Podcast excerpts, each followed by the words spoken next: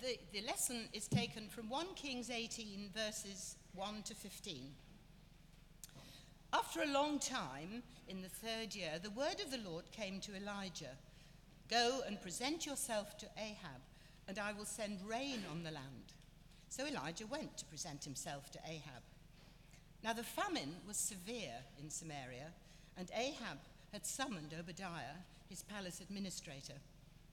Obadiah was a devout believer in the Lord.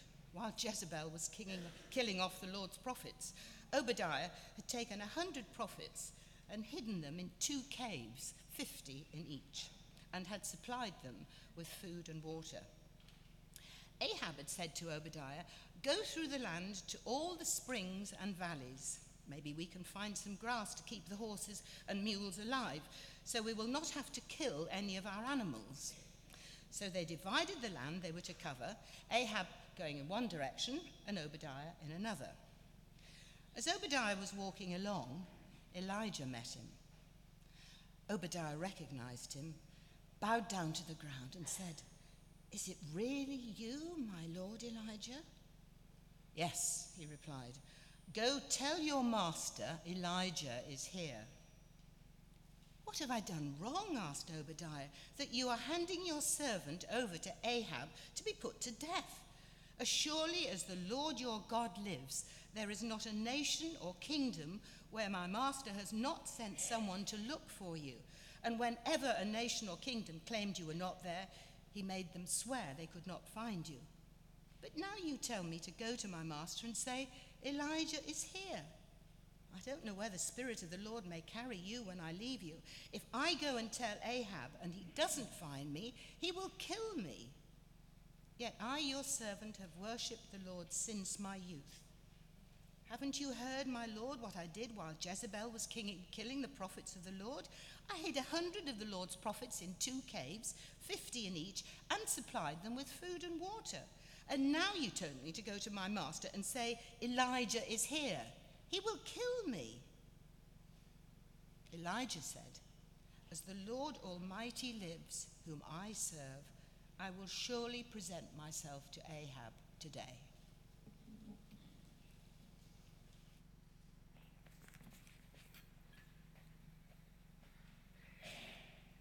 Great, thanks, Jane. I'm going to use this. I'm not blessed with height, so I don't stand behind that. I can see you better here. So um, let's just pray actually before we start. There's a great verse in Psalms that says, The teaching of the word gives light. And so I pray this morning, Lord, that you will illuminate your truth. What is it you want to say to us? And will you open our eyes, our ears, and our hearts so that we can be fully transformed by you today? Amen. So, we come to the next part of Elijah's story. And I think today's passage is a bit of a strange passage, um, but it's sandwiched between two quite amazing stories. So last week, Mark spoke about the widow and the amazing supernatural provision of the bread and the healing. And next week, we have a very amazing story about Mount Carmel with Baal and how Yahweh shows up. But this week we have this kind uh, sort of unusual passage about Elijah meeting Obadiah. And Obadiah oversaw King Ahab's palace. And basically, it's about Elijah presenting himself to the king with a specific message from God.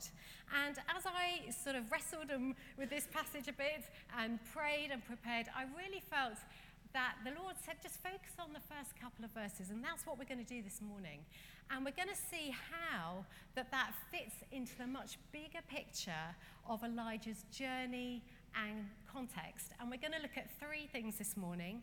We're going to look at trusting in the God we know, speaking the voice of hope, and lastly, a wholehearted return back to God. So for me, this passage is really like a sort of small piece of jigsaw that kind of fits into a really big jigsaw puzzle of God's love story for his people. And the Old Testament, which I have grown to really love this last year, is really a love story of Yahweh in relentless pursuit of his people, his treasured possession, despite their failures. Yahweh is continually providing opportunities for his people to repent, to turn back to him, and to say that he is their God, the only God in whom they should trust and in whom they should stay faithful to, to live under his covenant. So, Mac, two weeks ago, gave us a bit of a history and explained how, evil King Ahab was. And it says in 1 Kings 16, verse 30, that King Ahab did evil in the sight of the Lord more than all who were before him. And we also know that there was idol worship at this time, and it was prevalent, especially with Baal, who we will see come into play next week. And there was, if you like, a bit of a Baal epidemic and it seemed that Yahweh was perhaps almost a bit non existent or even outdated. And so, as we look at today's passage, it's helpful to see it in the bigger picture of what has happened so far. And what is God trying to say? What's He trying to say to His people then? And what is He trying to say to us today as we sit here, SML?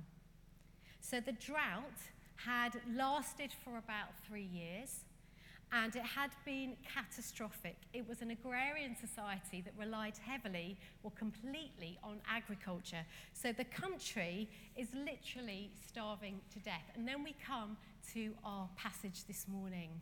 So we're going to look at verse 1 and 2.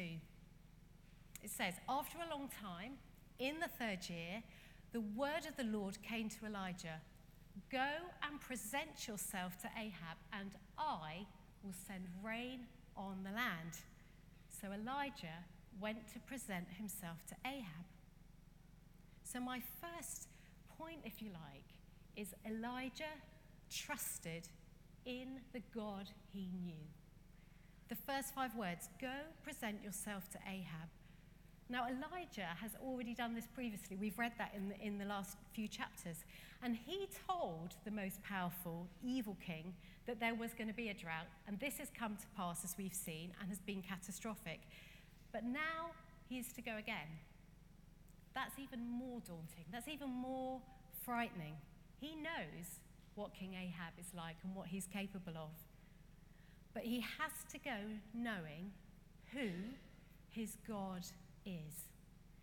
Elijah has to fully trust in who God says he is as shown on his journey so far. And God has been with him so far. We've seen how the drought has happened and how God brought him provision through the ravens. He provided for him with the widow, with supernatural provision of bread and healing. Elijah has a bit to go on here. His God is in charge.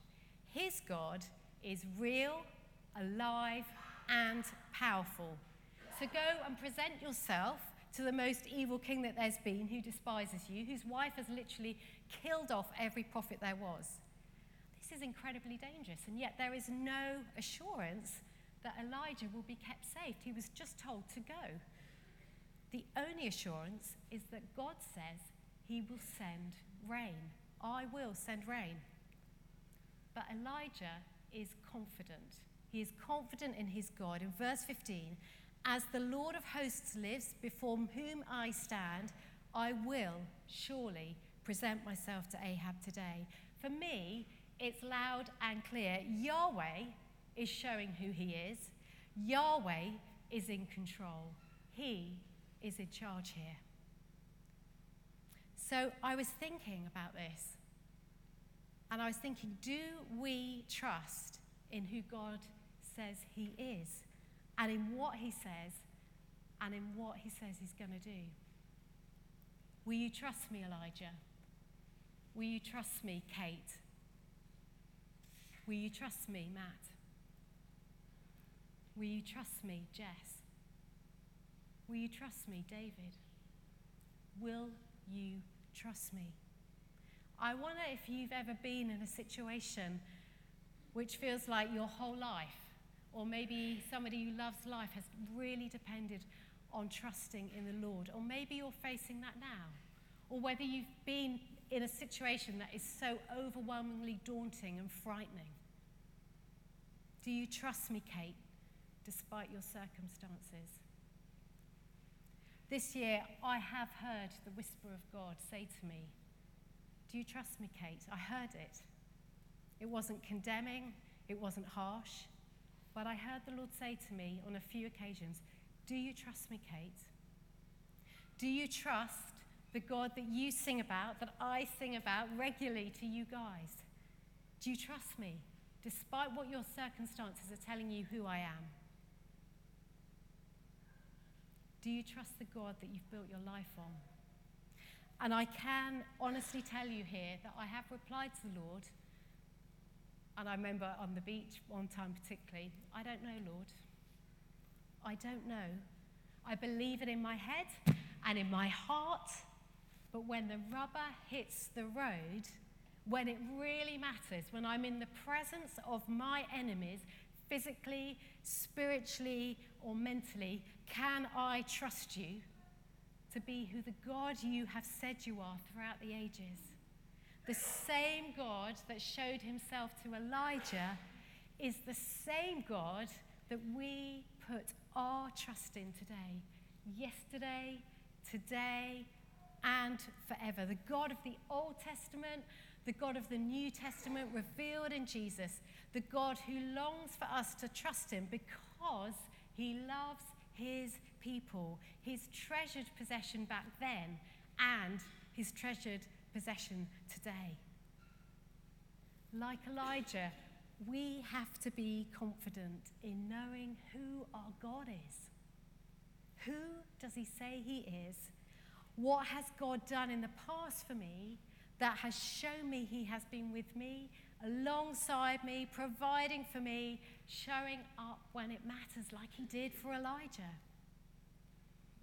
I came across this great quote from Corrie ten Boom Never be afraid to trust an unknown future to a known God. Never be afraid to trust an unknown future to a known God. That's what Elijah had to do in this situation. His future was unknown as he had to present himself to this most evil king who wanted him dead. But his God was known. He was known to be trustworthy and to provide. And secondly, as we go back to these verses, speaking the voice of hope. God says, I will send rain on the land. I will send rain on the land. We know that idol worship was prevalent, as we've said, and Baal was this key god. In fact, one of his names was Lord, and I think both Matt and Mark have mentioned he was, he was a god who was seen to control the agriculture because he controlled the rain. And I don't think it's any surprise here that Yahweh is saying, uh uh-uh, uh, You have no power here. I decide when the famine ends. I will send rain on the land. Elijah was to present himself with a prophetic message to a pagan culture, but that Yahweh was in charge. And not only was God in charge, Yahweh, but he, Yahweh, was the life bringer. Rain would end the drought and restore the land. Yahweh decides, and Yahweh does it. And I think also, as I was thinking about this, God too, He sends us and He helps us go into a pagan culture with a prophetic voice of God, proclaiming that He is the living God. He is the one that will bring an end to famines, physically, spiritually, mentally, emotionally. I wonder where you might see those famines today in our culture or maybe in our own lives. He, Yahweh, is the source of life, and his prophetic voice will bring the rains of truth and hope to us as individuals, but also to our culture. God spoke, Elijah listened, Elijah obeyed, and God acted. God still speaks, we listen, we obey, and God acts. Sounds a bit daunting. I think He's got our backs. He never let Elijah down, so He's not going to let us down. He's the same yesterday, today, and forever. And remember, Elijah was, as one writer put, an obscure nobody. He had no social standing. God uses anyone he wishes. I think Matt spoke about that. Anyone who loves him, anyone who knows him, and anyone who wants to serve him. I read this quote Great things can be done by those who know who they are and who God is. And as I was, was preparing this, it was a, a story came to mind, a very simple story, really, about my dad. And my dad um, was a vicar for most of his life, he's now retired. And the thing that I really love about my dad is that he has this amazing confidence in who his God is. An amazing confidence in who his God is. And he will literally go anywhere and everywhere to tell people about who his God is. And we have so many stories as a family of the most unusual places where my God has gone, where, where my dad has gone to, to tell others about his faith and about who his God is. And one particular situation came to mind as I was preparing, and it was when my dad and I were actually contestants on the BBC show The Generation Game. Anyone watch The Generation Game? Now, that's something you didn't know about me. That's a new fact. And I can tell you that you can't find it on YouTube, it's too old. So don't go looking. thankfully, thankfully. My kids have tried and they can't find it. So it's a very unusual story, really. So my, I, I used to love the show when I was a kid. And um, my dad and I ended up being contestants. We went through all the auditions. Anyway, we were on the set and the BBC, and I was involved in some separate filming for part of the show that was happening, which is another story, and I'm not going into now. And uh, my dad was sat on the sidelines with, um, it was Jim Davidson who was the host at the time, bit of a character, Jim Davidson. And so we had quite a long time doing this, this filming. And my dad just literally told Jim Davidson who his faith really, who his God was. Just there and then, for quite some time. And at the end, the director came up to my, my dad and said, I, I saw you having this really animated conversation with Jim for some time. What, what was going on? And dad said, Well, I'm a Christian. I was sharing my faith, who my God is. And she said, Well, I'm a Christian too. And many of us, there's a group of us that have been praying for Jim for, for a very long time. It's an amazing, just a simple story. But for me, my dad, he's, a, he's an Elijah. He goes with this voice of hope wherever, into the most obscure situations. So I wonder this morning, Lord, where do you want us to go? How can we be Elijahs today? How can we take your life, your life giving message? It's not just a message, it's a life giving message. Where do you want to take us? And finally, as I was preparing, again, I, I, I, found this passage, to be honest, I found this passage quite a hard passage. I was a bit like, my husband got the really good one last week, and I think Matt's got a brilliant one next week. I wasn't going to say this. I was a bit miffed when I got this passage. I was like, Lord, what on earth? can I get from this with donkeys not finding water or something? I don't know. I was really struggling. But I, God was so gracious as, as I kind of read it and wrestled with it and prayed about it. And I really, I had this phrase come to mind. And I, I remember walking on the beach with Mark. I said, Mark, write it down, write it down while I remember, because I feel this is, this is something for us today. And it was clear the idols out and seek me only clear the idols out and seek me only. And I have felt this so passionately about, about this talk for this morning. An invitation, like a wholehearted return back to the Lord, like a purity, a pure coming back to Yahweh. Elijah was one of the very few that stayed faithful to Yahweh. Most had turned their back, had built their lives on different idols. And I think if we're going to be Elijahs, we have to clear out these idols and seek Yahweh, our God, only. It's, I just feel there's this call on us at the moment to fully return back to the Lord, not half heartedly, wholehearted return back to the Lord. And I think he's repeating what he said in the Old Testament there is to be no other God but me. You clear out the idols, return back to me, my treasured people, back then and now. This is God's loving invitation to us. And it was the context back then for Elijah and the people of Israel, and it's our context too. And I was thinking about, sorry, I've just, slide 10, sorry. I felt like this. Come, come, sorry, can we put that slide back up? I lost my place, sorry. Come back to me completely. I am your God. I will be with you, and I will bring life. I will bring the rain.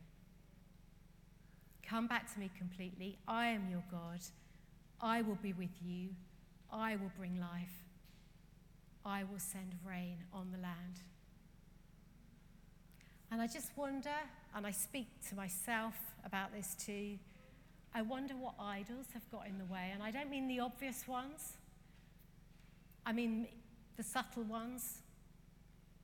I wonder what idols have got in the way of us wholeheartedly coming back to our God. Holy Spirit, I just, I pray that you show us, show us this week, Lord, what idols do we need to get rid of? Lord, we need to come back to you wholeheartedly. You are the life giver, the life bringer. And it's, it's that message that we have to take. That message that we've got to take back to our culture. Some of you probably heard about the Asbury Revival earlier this year in February over in Kentucky. Now, I can't vouch for all of it, I obviously didn't go, but I heard some stories of, of it and some people who'd gone there. And I think the one thing that struck me was, you know, there were these hundreds and hundreds of, of especially young people literally on their knees, just with like this wholehearted desire to come back to the Lord. And there was a story, I heard the stories about the worships, obviously, you know, that's my, that's my passion. And they would literally say to someone, Can you sing? Quite important. and if they said yes, they'd go, Come, come. And they led them into a time of confession. And then they said, Right, you just get up and, and lead some worship. There was, there was no big shebang, no big band. And, and it was like the idols of even worship were stripped away, right away, because it was all on Yahweh, all on God. I, I don't know, there was just there's something about that. And, and again, Mark and I went to Wildfires earlier this summer in May. I, I've been to so many new wines and conferences. They're all brilliant. This year, there was, I don't know, there was something about it. There was something about these young people that came in at the end. They were on fire. They were desperate. They were desperate to be just with God. It was amazing. It was amazing. I don't, I don't know. I, I, this is what was on my heart this morning a wholehearted return back to God. Whole heart. Just think what life giving message we can do when we are wholeheartedly back on the Lord. So that's it, really, this morning. Trusting in a God that we know, taking that life giving message of hope to our pagan culture and a wholehearted return to God. Can, should we stand? I know I'm just going to pray, that's okay.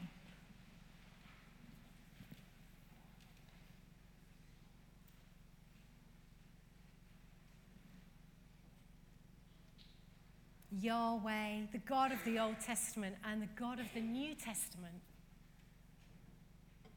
will you help us to put our trust back in you, the God we know, the God that's walked alongside us, who's provided for us, who showed up when it's mattered.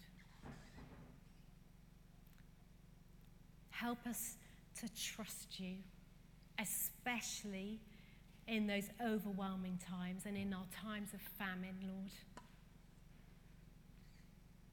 Help us to be confident Elijahs, to bring your life giving message wherever you send us. Lord, bring your rains of hope, truth, and life to the famines in our lives and in our culture today. And Lord, help us to clear out the idols so that we can wholeheartedly turn back to you.